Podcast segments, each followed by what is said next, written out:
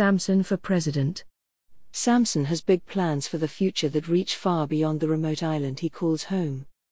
13 year old Samson is already a leader, and he beams as he tells us about his plans to become president one day. Samson lives with his big sister on the remote island of Chizumulu.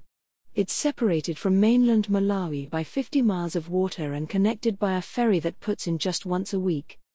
Yet Samson, who finished top of the class last term, has dreams that reach far beyond the shores of tiny Chizumulu. He said, I want to be the president of Malawi. I want to assist the country when I grow up, so that everyone has food and education.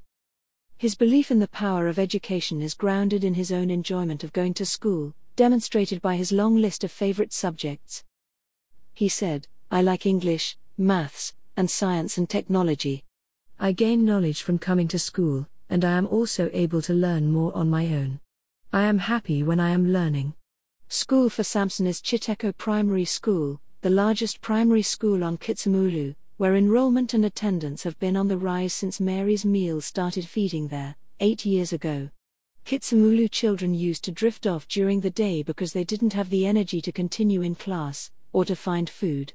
Now children like Samson receive daily school meals, and stay to learn. Chatting confidently in English after lunch, he said, I don't feel hungry when I'm in class and I have eaten. Porridge helps me to be healthy. It has the nutrients I need so I have energy to work well.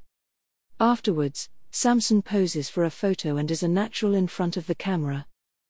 A great smile with a serious message to share. What else would you expect from a future president? Brought to you by Audio Harvest.